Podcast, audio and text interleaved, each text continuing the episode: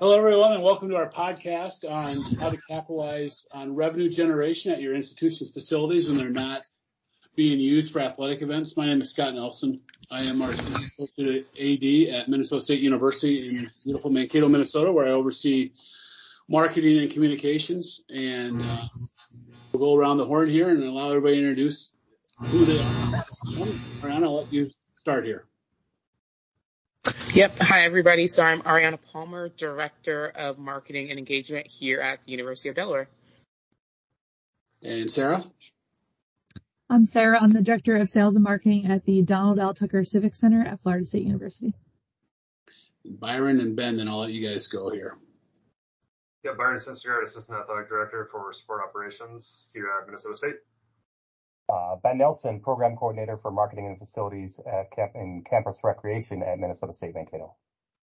So, uh, a quick uh, side note, Minnesota State's pretty unique where we share uh, some of our facilities with Campus Rec, and, and, both Byron and Ben have a pretty good oversight on how those are rented uh, when non being used for athletic events. So that's why they're both joining us here today with a couple different roles here on campus at MSU. Uh, first question, we'll get out to the entire group. Um, Ariana, I'll let you start. What type of external events do you host at your institution, and what venues do you tap into the most? So we host about six to ten large-scale events every year, um, from sporting events, concerts, shows, etc. Actually, we're hosting WWE this weekend, as well as our state um, football tournament. Um, so our athletics field, so everything on the outside, we host youth and high school sporting events. Um, like I mentioned, statewide championship games, um, field hockey, football, soccer, baseball, um, any sport that we have a field for, we are hosting it most likely. And then in conjunction with our recreation department, we may host um, some of their leagues tournaments and competitions up here, such as like ultimate frisbee, um, flag football, and then um, around campus we also have three to four different meeting spaces that can hold 25 to 500 people. And so we can host corporate events, um, corporate outings, holiday parties, um, things of that nature for outside companies and sponsors. And Sarah, how about uh, down at the Tucker Center? Yep. So uh, we have um, a large facility where we host um, concerts, family shows, um, basketball games, and then we also have a convention center space uh, where we have a large X hall um, that can be used for a variety of things, and we have six meeting room spaces. Um, so I'm on the uh, venue management side. Um, so our company oversees all of those external events, all the concerts, um, things like that. We just had Jo Koy come through in November, um, Mannheim Steamrollers, events like that. Um, so we oversee all of those events, and then we work directly with FSU Athletics for their um, basketball events. Perfect. And Byron and Ben, the, the events that you, uh, MSU hosts. Yeah, we have a wide variety as well. Uh, we host here on campus uh, in our Taylor Center, which is our basketball arena, uh, wrestling and volleyball, uh, to our sports dome uh, and our uh, our field house as well, which we also share with campus recreation. Um, anywhere from high school basketball sectional tournaments to high school football to Mankato Ninja Warrior we've done in the past. Um, a lot of youth and community events. We're kind of heavy on that here in Mankato. Uh, we view it as a great way to uh, build uh, regional relationships, local relationships, and it's a great way to showcase our uh, facilities um, here on campus, while at the same time uh, assisting with our scholarship and operational budgets. Perfect. Yeah. Um, yeah, Myers, Myers Fieldhouse is one of our most uh, utilized facilities. like Byron said, it, it, really is used by the community. A lot of local school districts things uh, hosting concerts in that facility as well. Uh, most of our local concerts, so homecoming and spring uh, ones there as well, um, as well as our MSU uh, Sports Dome, which is uh, heavily used by uh, local local sports, especially a lot of nonprofits, local youth soccer, youth football, youth hockey, or lacrosse. Um, all utilize that facility quite a bit. Perfect. Do any of you have partnerships with city-funded arenas, and how does that uh, relationship work? Uh, our arena is um, owned by Florida State University, um, so they we work with them, the university side, very closely on booking and um, hosting a lot of university events. Um, and then athletics is an arm of the university, so um, it's all kind of intertwined together. Um, so we really work very closely with them on, on all of our events. Um, and then another cool thing about our venue is that with all of our different spaces, we can host multiple events at one time. So, um, a couple weeks ago, uh, we had Chicago, the, the band in the arena, and then we had a large sorority banquet in our, um, exhibit hall happening at the same time and nobody was the wiser other than our, our staff. So, um, it's really great that we're able to utilize those different functions and we work with FSU to book all of those spaces. Byron, you want to talk about our uh, MSU's relationship with the city of Mankato? Yeah, absolutely. Yeah, so we uh, our campus kind of sits up on the hill here, and uh, we have a civic center downtown Mankato uh, in our Division One men's and women's hockey. Uh, uh, essentially, rent that uh, civic center downtown. Uh, so we have a great relationship with the city of Mankato, who's a proprietor of that facility, and um, uh, you know where coaches' offices, meeting spaces, locker rooms, strength and conditioning, et cetera, all located down there for those two programs. Um, we, uh, we're kind of the primary contact for the event itself as far as uh, putting it on. However, they're, uh, uh, you know, the city of Mankato and their staff downtown at the Civic Center plays a key role uh, in our day-to-day operations as well as just the general liaison to the facility. So good relationship there. Uh, question for all of you, Ariana, I'll let you start. What does the personal personnel workload look like for athletic employees, venue employees, in, in the in the university employees at your facilities? Yeah, sure. So we have um, our in-house facilities and ops team who um, really are impacted the most by outside events. So usually they have a point of contact on who's going to be in charge of that event as the event manager. Um, they're in charge of you know setup and breakdown and staffing in terms of ushers, um, any extra hands, game day staff, event day staff that they need um, for that event. Um, and then university employees that are usually involved or when we have to put in work orders up campus. So custodians, electricians, media services, staff. Um, and then on the marketing side, we typically um, assign a person in our office to kind of help promote and market that event. So that's email marketing, social media marketing, um, maybe sometimes even flyers or print marketing, depending on the event and kind of um, the target audience. And so we all kind of work together and do on a rotating basis of, of who gets what event based off of what sport responsibilities they have um, that season. How about you, Sarah? Um, so as I mentioned on the venue side, we have all the same departments basically that FSU has. So when we're working with them for FSU events, um, we just the departments work together to put on the event. So our operations team works with their operations team. Um, I work directly with their marketing team to support. Um, they run all of the marketing, you know, specifically for their games, um, but I work with them to support. Um, we also have a good relationship with um, FSU Learfield, where we're able to kind of work with them and on a marketing aspect of doing some trade and things like that. So that way we're able to advertise some of our external events uh, with athletic events, and then vice versa. They're able to do some advertising with us or some ticket trade and things like that. So um, we we work closely with with them on that, but mostly our staffs mirror each other and they just kind of work together. Where you know we bring the building um, issues and, and, things up to them, and then they work with us um, on, on what they what they need and what they need from us. Byron and Ben, you want to talk about the relationship uh, with your the different employees that we deal with in both facilities? Yeah, absolutely. Uh, you know, from athletic sides, uh, our internal operations unit within our department, uh, I don't want to say oversees uh, the facilities, but we're the primary contacts for our athletic uh, facilities, our basketball arenas, our field house, football stadium, et cetera.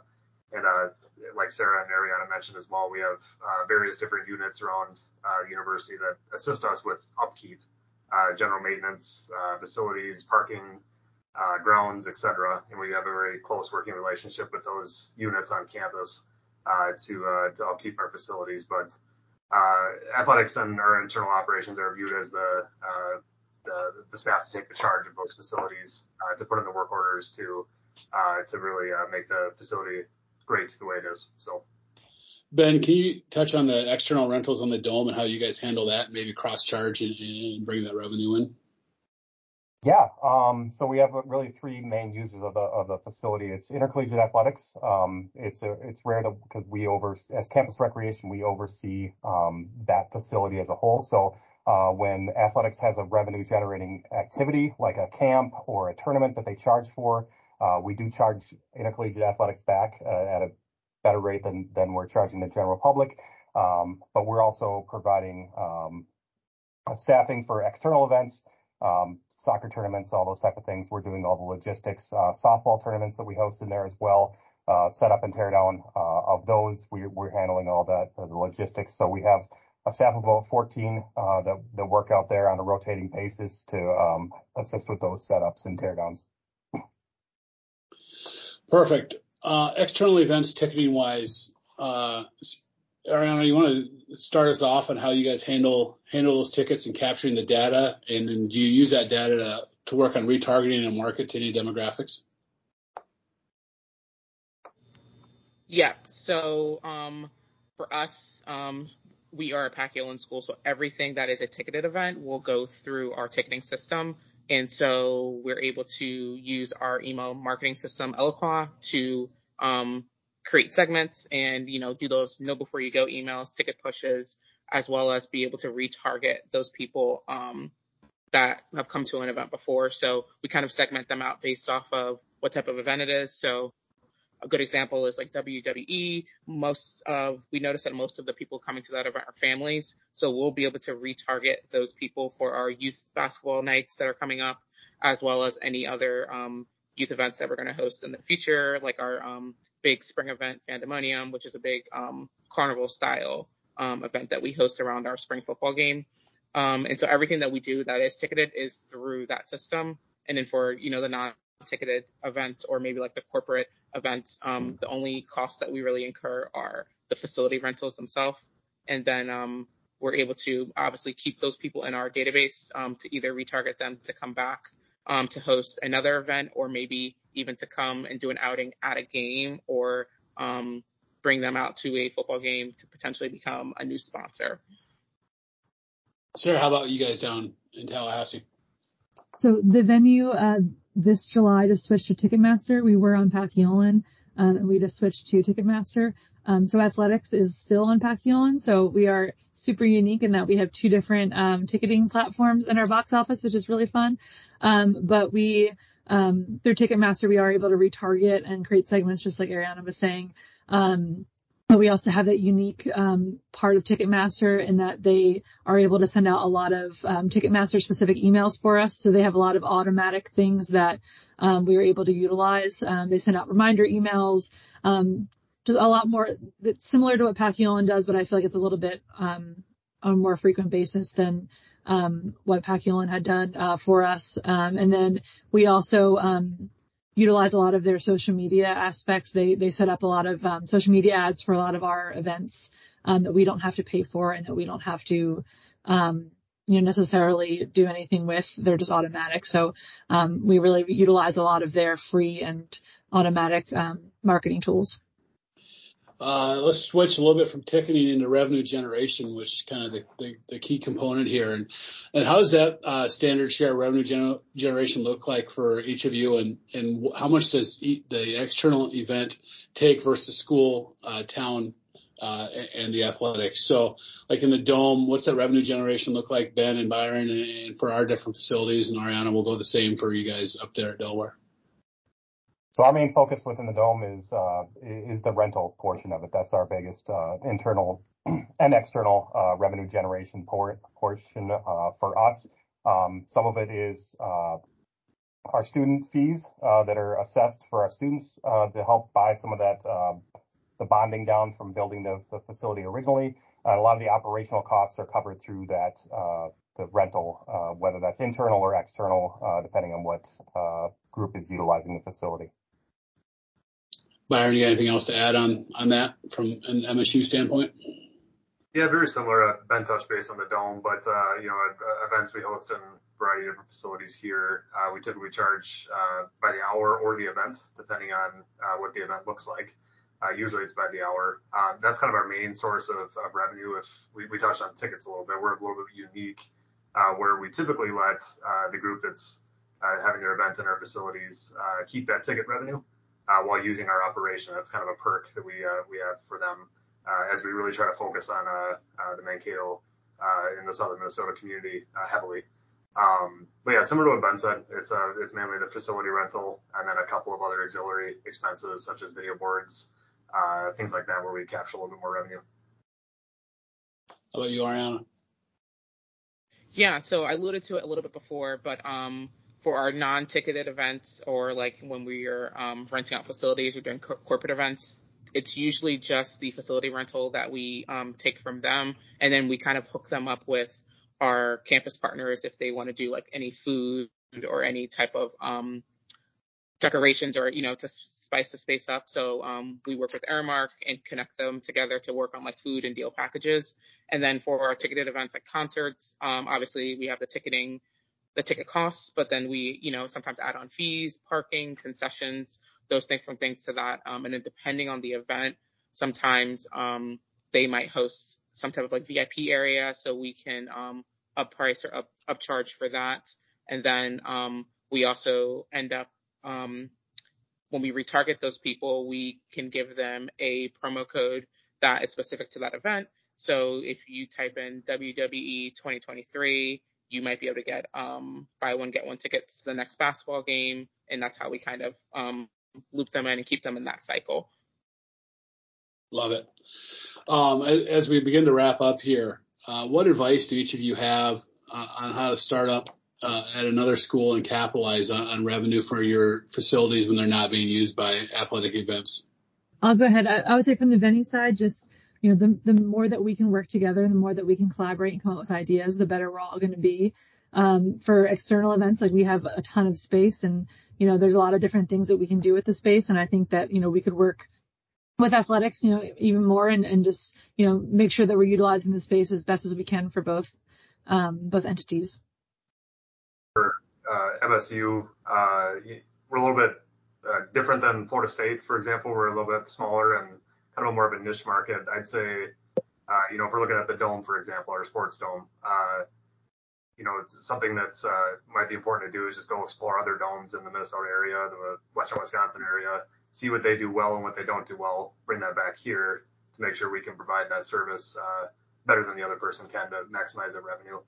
It sounds cliche, sounds simple, but it's something that we we do as well. Yeah, just bridging off of what Byron said there. When we initially built the facility, before we built the facility, we sat down with a lot of the stakeholders that we knew were going to be utilizing it, um, get their needs um, set because that's a relationship that we're building for a long time, uh, especially those larger renters that are going to be a vast majority of that um, that income we need to to run the operation. So uh, sitting down, finding their needs out first, and then uh, giving them the best experience to start off with so we so we have a good relationship moving forward and then sprinkling the rest of the programming around outside of that. So our use has changed a little bit since we initially had those conversations. Um, but that's okay because you're finding better, ways to utilize it uh, and generate more revenue as you go along. Before we jump to Ariana here, just uh, we we talked about it a little bit maybe off the air before we started, but sometimes on college campuses the relationship between maybe campus rec and athletics is always a little bit unique and, and talk about the collaboration between the two and, and, how you can make sure that everybody's getting the best need out of uh, what they have here and, and, how it may be unique to MSU. Yeah, those com- I'll, I'll jump in first here, Brian. Those, those conversations happen between Byron and myself every day. Um, sometimes it's good to have a buffer between us and some of the coaches uh, to, you know, to to you know soften the language a little bit, but I, think we we both value each other um, and, what each one brings to the table, um, and and kind of aligning that and taking a step back of what you know my focus is the general student population. Byron's is uh, you know the the student athlete and the uh, the, the revenue generation portion from intercollegiate athletics, um, and, and leveling those on the same playing field, and you know taking back and being more uh, objective when when making decisions moving forward. And it, you know, saying what Ben was saying as well, it's uh, it's not easy. Uh, ben and I call each other uh, well at least twice a day, Ben, right? Uh, on average, but we have to work together constantly. And, and uh, uh, the reality is we uh, we do value each other's work. We understand how challenging it can be, um, and uh, we respect that. And that's what it comes down to. We do have a great relationship between campus rec and athletics. All right, Ariana, how about you? Yeah, so I guess um, for anybody looking to kind of be able to use their facilities in different ways. Um, the first thing is making sure that you have the manpower and the capability to do so. Um, there's nothing worse than trying to plan an event and then you realize that things are double booked or you just don't have enough staff to be able to, um, you know, host something. So, um, that's really one cool thing about here is that, um, it's really like kind of written into our job descriptions of outside events. And, um, so you kind of know a little bit of what you're getting into. And then, um, a big thing here too, um, at Delaware is obviously, um, working with the university and making sure, you know, insurance and compliance and all of that is in order. Um, again, WWE's, it's because it's the one that's coming up this weekend is, um, you know, there's a lot of risk in that. You know, they're, they're ripping up our basketball floor and putting down a ring. And so, and then we play basketball here and, and a week later. So making sure you have the manpower to be able to get that floor up, get that ring in, and then get the floor back down. And, and then at, when athletes are coming into practice that, you know, they're safe and, and all that.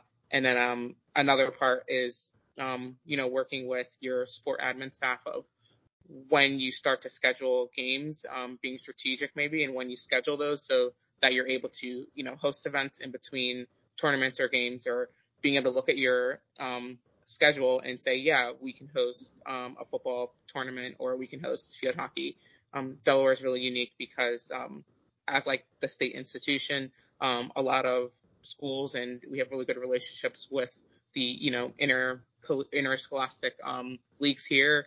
They want to host things here in um, Delaware, although small. Um, the southern point of Delaware is still three hours away from the university, and for those kids to be able to come up here and play their um, basketball tournament is, you know, an honor. And we can we can fill, um, you know, our basketball arena, or we can fill our field hockey stadium um, with 5,000, 6,000, 7,000 people to come watch a high school tournament, and it's it's really awesome. So, um, and off off of that too, we're able to charge a little bit of a premium because there is a demand to want to come here and play. So, um, as long as, you know, you're speaking to the right people, um, and there's like, um, you know, a need and a, and a want, um, anybody can really make it happen. Awesome. Well, hopefully everybody gave some, some great information from here and, and, some stuff to take back to their universities. I'd like to thank all of our panelists for joining us today and thank you for tuning in to this NACMA podcast. Stay tuned for more great content from NACMA here as we move forward.